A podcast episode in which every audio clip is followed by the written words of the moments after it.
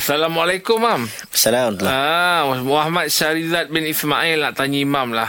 Apakah hukum orang yang wajib solat Jumaat tetapi tidak berusaha untuk solat Jumaat dalam tempoh PKP ni? Okey, ha. baru-baru ni ada sebahagian negeri tu dia keluar warta lah. Sebab orang tanya, Ustaz, apa hukum dia? Boleh tak kalau kita duduk kat rumah kita kata aku tak payah pergilah sebab lah ni PKP. Mm-mm. Masjid pun penuh. Mm-mm. Dia tak pernah usaha langsung. Ah, keratan mufti bagi tahu setiap orang wajib pergi solat Jumaat melainkan terhalang pergi.